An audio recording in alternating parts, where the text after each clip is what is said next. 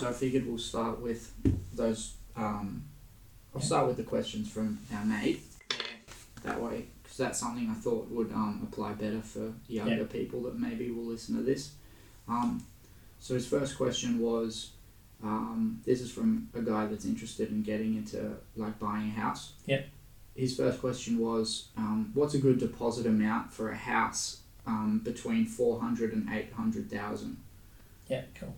So uh, when you're buying a property, uh, banks want to see that you have a established history record of being able to save money. They don't want to take all the risk on the property purchase. So if you've got um, um, the bigger the deposit, the better. Um, you'll usually get a better interest rate, um, but the bank will look at you more favourably, and you'll be more um, suitable as a customer to more banks, and the more banks that are interested in you as a customer, you know, the, the better, better deal you can get and shop around. Um, if you have a deposit of less than 20%, there's a thing called lender's mortgage insurance. So if you've got, say, 10% deposit, say buying a house 400000 10% deposit is $40,000, the bank looks at you and says, okay, well, you're taking 10% of the risk, we're taking 90% of the risk. Mm. So we, uh, the bank will then want to insure their risk. So they have a thing called lender's mortgage insurance. So they have, um, there's two providers in Australia, QBE and Genworth, who who offer the product. So they insure your loan with them. That protects the bank, but you pay the insurance premium, and it's normally paid on settlement and usually added to the loan. So if you've got 15% deposit, so on a $400,000 purchase, that would be $60,000. Um, the bank would go, we're taking 85% of the risk, you're taking 15% of the risk because you've got 15% deposit. Again, you would be paying mortgage insurance, Mm. but it would be less than if you had a 10% deposit. If you have a 20% deposit, uh, there's no mortgage insurance, the bank's happy. So the bigger the deposit, the better. Um, the other good thing about a big deposit is it shows that you can save money, Mm. shows that you will forego um, doing things that give you gratification now, like buying cars, going on holidays, those sorts of things, and that you're the sort of person the bank wants. Um, the more, yeah, the more you can save, the better, because once you've got the loan, it's in your best interest to pay the loan down as quickly as possible. Saves you interest and helps you build equity for buying more property if you want, or if you want to rent, uh, renovate the property, Right. um, update the property, that sort of thing. Is there a maximum amount of, like, can you have as much of the deposit as you want? Do you know Yeah. what I'm saying? Like, you Yeah. can have a forty percent, Absolutely, yeah. Yeah, and does can- that change? That'll change the rate as well. Yeah, yeah. So some banks are offering interest rates. It's called the loan value ratio. So if you put in forty percent, and the loan and the bank puts in sixty percent, the loan value ratio is sixty percent.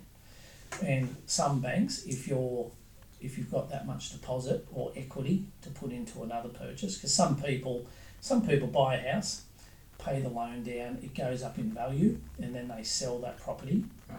and that the proceeds of that become the, the deposit for the next house Okay.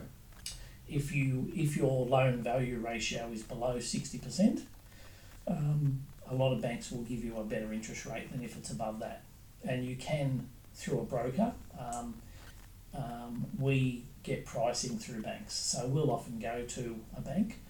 Um, we don't tell them who the client is, but we just say, "Here's the client, good income, save good savings, um, you know, a good risk for you." um, your your publish rate is X, will you be able to give us a slight reduction? So this customer will come to you as a customer, and quite often they'll do that to get the business. Right. Because the, the thing that bank, banks know is that people people hang around people that are like them roughly. So if you've got people that are good savers, good income, good occupation, they usually know people like them. So if they go to X bank, the, that that bank is more likely to get more referrals, or people go, oh, if there are parties, barbecues, at the beach, wherever you are, and someone says, oh, who's your loan with? They'll say, oh, I'm with X bank and they're really good. Or if the bank's not good, they'll tell people as well. Yeah. So, um, the other the other thing um, for first home buyers, I think we might have mentioned last time there is a thing called the the government five percent deposit scheme. So if you have if you're looking at a house at say four hundred thousand dollars and you have five percent deposit, which is twenty thousand dollars, you can apply for a, a slot in the scheme that the government announced before the last election, which started in one one January this year. Now there's ten thousand slots every financial year, so there was. Uh, it started in 1 January, so there was 10,000 slots between 1 January and 30 June. Right. Uh, today is the 12th of June, I think so. 12th of June, Yeah, two 12th. days before my birthday. And there's another 10,000 slots that become available on 1 July. So if you've got a 5% deposit, you can apply um, for a slot. Some banks want you to apply for a spot, and then once you're approved with that spot, will give you a time frame to buy a house. Mm. Some of the other banks, not every bank can offer this.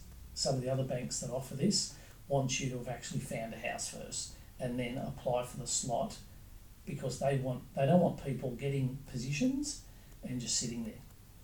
Because there's only 10,000 spots per financial year and every I think in the in the calendar year to 2019 there was about 110 120,000 first home buyers. So only about 1 in 11 people or 1 in 11 clients will be eligible to get a spot Okay. so um, that's another way you can get in with a with a small deposit Another another point that um, this person wanted answered as a question is about uh, first home buyers. So um, his question was, what fees are associated with first home buyers having a low deposit, and how would that affect future repayments? Yeah, on the so, loan? so um, first home buyers, so long as they uh, haven't bought a property before, can get a stamp duty exemption in New South Wales. It's different in every state. So they can get a stamp duty exemption if the place they buy costs less than six hundred and fifty thousand. So there's no stamp duty. Um, the costs of buying include a conveyancer who will look over the contract for you and make sure everything's full bottle. Um, we also recommend a pest and build inspection.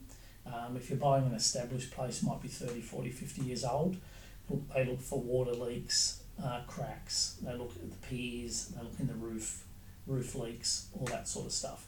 And they'll give you a full report and they act on your behalf. Quite often, when you go look at open homes, they'll have a pest and build report that has been supplied by the seller. Now, they're good as an indication, but we always recommend you get your own. Uh, so they're the two main costs of buying a property. Um, yeah, the stamp duty, sorry, which you know a lot of people don't have to pay. Uh, pest and build and the conveyancing. There's a few costs associated with registering your title and registering the mortgage, but they're only a couple hundred dollars. If you have less than a twenty percent deposit and you have to pay mortgage insurance, which is added to your loan, it will increase your repayments Mm. because you're borrowing more money. So, um, you know, you might be paying eight or ten grand worth of mortgage insurance, which is added to the loan and may increase, you know, will, increase your repayments. Uh, the other, the other option for, for people looking to buy with less than twenty percent deposit is, and we might have mentioned this last time, is using a family member, usually parents, sometimes brothers and sisters, who have a property that they either own outright or they have a lot of equity in, and using that house as part security. So if you're buying a place for four hundred thousand, the bank will take um, that house as security. So a four hundred thousand dollar security. Right. A four hundred thousand dollar security on a four hundred thousand dollar loan is hundred percent, and the banks don't like that, and neither would any realistic investor Mm. want to take the whole risk. So what we do is we talk to the parents and or the sibling, whoever's going to provide the additional security separately, and explain to them that if um, we can use equity of say hundred thousand dollars in their property, um, the bank has security of the four hundred thousand plus the hundred thousand, which is five hundred thousand. The loan is four hundred thousand, which is eighty percent of the five hundred thousand. So there's no insurance premium.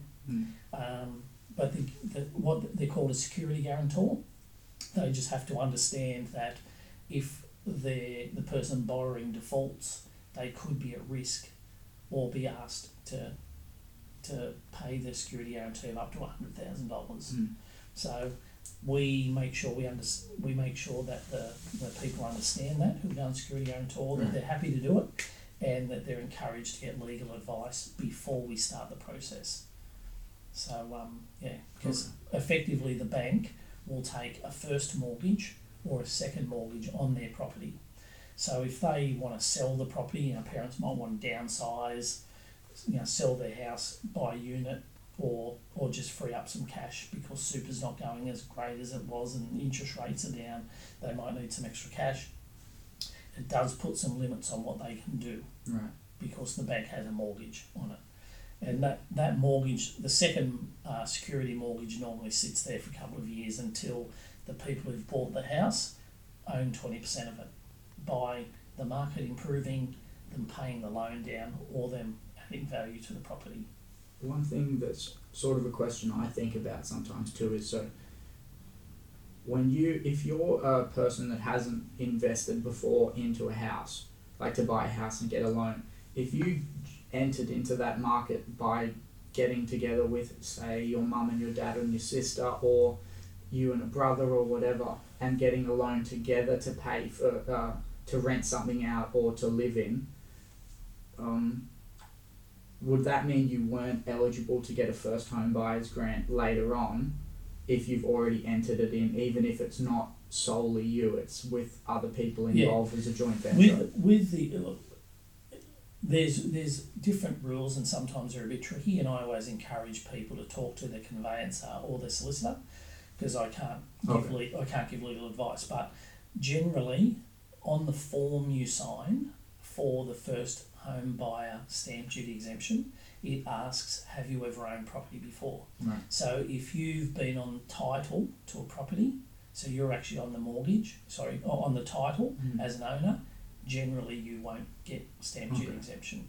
Um, you might have lent someone money for them to buy property, but you haven't owned the property. Um, generally, you would still get a stamp duty exemption.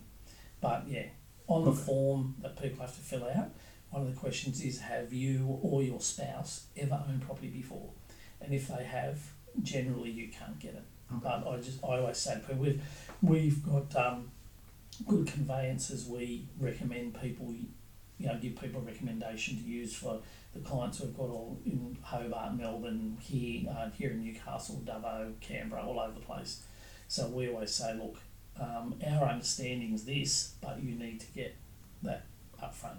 One of the interesting things is a lot of um, people may um, be in a relationship with someone who's not, who might be on a visa, temp visa, um, may be applying for permanent residence, residency, they may be a permanent resident but not an Australian citizen. There are some rules around that, around who gets which exemptions and which grants and those sorts of things. The um, home builder scheme they the government announced last week to encourage people to build new property and do decent sized renovations has some differing rules around who's about being Australian citizens. Mm. So, yeah, it's one of the things people need to get checked out. And if there's any issues, um, we suggest that they check them out before we start the process because the last thing you want to do is be ready to settle the loan and be short of money for settlement because there's an extra fee or you weren't entitled to a grant or an exemption. Yeah, okay. So, Um, one of the other things I wanted to cover today was some things we've written down. So, one of the topics was to treat property like shares. So, if you can just sort of expand on Yeah, that. I just think um, we talked about this a bit before, and it's about when you buy a property, and this is as an investor. When you when you buy as an owner occupier, like you're going to live in the place, it's an emotional thing. You know, you you'll have an emo. You either you, you walk into a place and you go, wow, I can see myself living here, and it's around your your lifestyle. You know, people live where people buy property to live in where they want to live you know, it's around does it suit your lifestyle, your work, the things you do, and that sort of thing. Um, but when you're buying property as an investor, it's about the numbers. So it's about what's the yield on the property, what's the cost to get into it, what's the return, what's the capital growth potential, all those things. Pretty much the way you buy shares.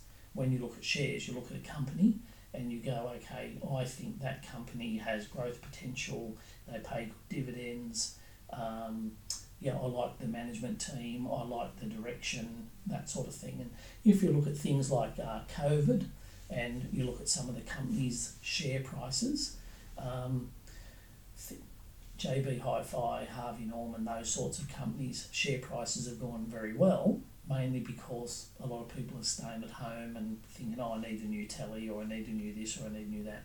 Um, like Bunnings has been packed, all those sorts of things. Whereas some some other companies um, may not have gone so well because um, their um, the market for their product during COVID has been impacted. Pubs, clubs, those sorts of things. Right. So, as an investor, buying a property is less about emotion and more about the numbers. So, you might you might live in Newcastle. Buying an investment property in Newcastle may not be the best thing. You may be better off buying elsewhere. Um, I was talking to a we've got a client from United Arab Emirates. Um, I was talking to the other day, looking to buy an investment property in Melbourne. Um, I was just saying to saying to them when you look at the numbers, the numbers don't are, are not really there because you're paying a decent price for a property. The rent is dropping because there's less people migrating to Melbourne, and probably less people will be migrating to Melbourne because of the pandemic Mm. and the, and the issues with border closures. There'll be less international students. There's more people renting who've moved home. So vacancy rates are rising. So is that a good place to invest? Um, and I don't give people advice. I just question them and say, you know, have you looked at this properly? Have you got good advice? Would you be better off rather than spending eight hundred thousand on a property in Melbourne? Would would you be better off looking at maybe cheaper areas that haven't been impacted as much, still have strong employment, still have low vacancy rates, is that a better thing when you look at the numbers? So it's about looking at the numbers, much the way you look at a share. Right. Okay. Um, the last thing we can cover today, and then we'll get you out of here, is talking about the costs of using a broker, because I think there's probably some misconceptions out there of, uh, like how where that cost is incurred. Is that incurred on the customer looking to get the loan from the bank or um, whatnot? So Yeah. So effectively, brokers are a distribution channel for, for the lender. So a lender, Newcastle Permanent, Westpac, Heritage, any any bank, they can either employ staff to meet with customers and do loans, or they can employ or they can engage uh, brokers. So what we do is there we we work through a group called an aggregator group, and our group is Australian Finance Group's one of the biggest um, in the country. And through Australian Finance Group, we have access to around forty five lenders. Um, I'm a, my credit, I'm accredited with about fifteen, I think fifteen or sixteen, and I regularly use most of them. So when a client comes to so, if you walk into your local bank, might be ANZ, might be St George, whichever Beyond Bank, whichever bank you go to, when you walk in and see them, they may have the best loan for you. They've usually got a basic loan, a loan with an offset account, or a fixed rate loan. They're the three main ones. There's other ones, lines of credit, and those sorts of things. When you walk into that branch, they may have the best loan for you. When you come to and the staff member who you deal with is paid by the bank. Um, their desk is paid by the bank. The lights, the utilities, the tea and coffee, everything's paid by the bank. When you come to a broker, um, if you're in Beyond Bank or Heritage or Liberty or whatever or ANZ, whichever brand, whichever bank you'd gone to, a broker will normally have access to those uh, banks plus lots of others. Now, a broker will work with you to understand um, what you're looking to achieve now and into the future. What what are you buying? Why are you buying it? And uh, will then come. Will then um, look at the different lender options. Um, we would normally go to a few of our bank contacts to just see what they're willing to do, to see whether they'll give us a price reduction, drop any fees, that sort of thing. And then we'll present that to the client with a recommendation of what we what we think, and that recommendation may not be the bank that they could have went into, because um, some banks, if you're a doctor, there there's some banks that are better than others. If you're an accountant, there's some banks that are better than others. If you're a casual, there's some banks that are better than others. It just depends. All banks have different policies. Now, when the client comes to us, because the bank is getting a new loan without having to pay a staff member and all their costs, the bank pays us. So we get paid by the bank and we get paid normally about four to six weeks after the loan is settled. So we do all the work, we get all the information. Um, we spend a lot of time working with people on where they spend their money because the way to part of the way to make money is not to spend money. That's the old um, Gerry Harvey, who runs Harvey Norman, quite a successful businessman. His adage is a dollar saved is a dollar earned. If you don't spend it, you don't need to earn it. So we work with clients to look at where they spend their money and try and help them trim it back a little bit. If we can get clients who are spending, say, five grand a month on living back to four grand, in five years' time, they'll be sixty thousand dollars better off. So that's what we do as brokers. We look to try and help people with their financial journey, um, and uh, just sort of point out we have we have a system called bank statements, which um, we send to a client, and it gives us a six month analysis of all their spending. So uh, clients will estimate their expenses for us, and then we'll show them exactly what they are. And quite often there's a bit of a difference, and people don't sort of real with tap and go. People don't really realise what they spend their money on. Uh, when you sort of add it all up, it's all there now. Yeah. The banks can see everything. So if we have people who've got uh, spending that's a little bit high, we work with them to get that down first before we go to a bank. If they've got great income, that's good, they'll still be able to service a loan. But long term, if you're spending too much money on things you don't really need to do, it's not good for your long term wealth. Beautiful. Yeah. So, um, yeah, there's lots and lots of brokers out there. Um, yeah, if you're comfortable with your bank and you've got a good relationship with your bank, you know, go to your bank. But I always say to people, before you do anything, just get a second opinion from a broker because there just may be a better deal out there for you. Yeah, beautiful. Um, do you want to just plug your Facebook or something? Oh like yeah, um, we're Money Saver Home Loans. Um, we operate all around the country. We've Got clients in Perth, um, Melbourne, Hobart, Canberra, Brisbane, Gold Coast, um, Newcastle, of course, Dubbo, Albury. So um, if you need help wherever you are, um, let us know. Um, even if you're overseas, uh, can help you if you want to buy a property here or you're relocating back or to Australia. Um, Money Saver Home Loans is on Facebook. We put information on there daily, and which is and it's helpful. No sell. We're not interested in selling to people. We just want to help people. If we help, um, and quite often we've helped people get in a better position and made nothing from it. That's fine because it's good karma and it all comes back to you. Um, our website, moneysaverhomeloans.com.au, has got lots of info on it, calculators, guides, all that sort of stuff. Um, but yeah, if you need help, just just sing out. And um, we've also got a good range of people we deal with: um, buyers, agents, conveyancers, pest and build, um, other loan experts. Every now and then, someone will come to us with a loan scenario that is not really something we do. So we will refer on to another broker who specialises in that that sort of thing. We don't get a fee for that. We're just happy to help people with their um, finance journey and you know try and help make people wealthier. Beautiful. All right.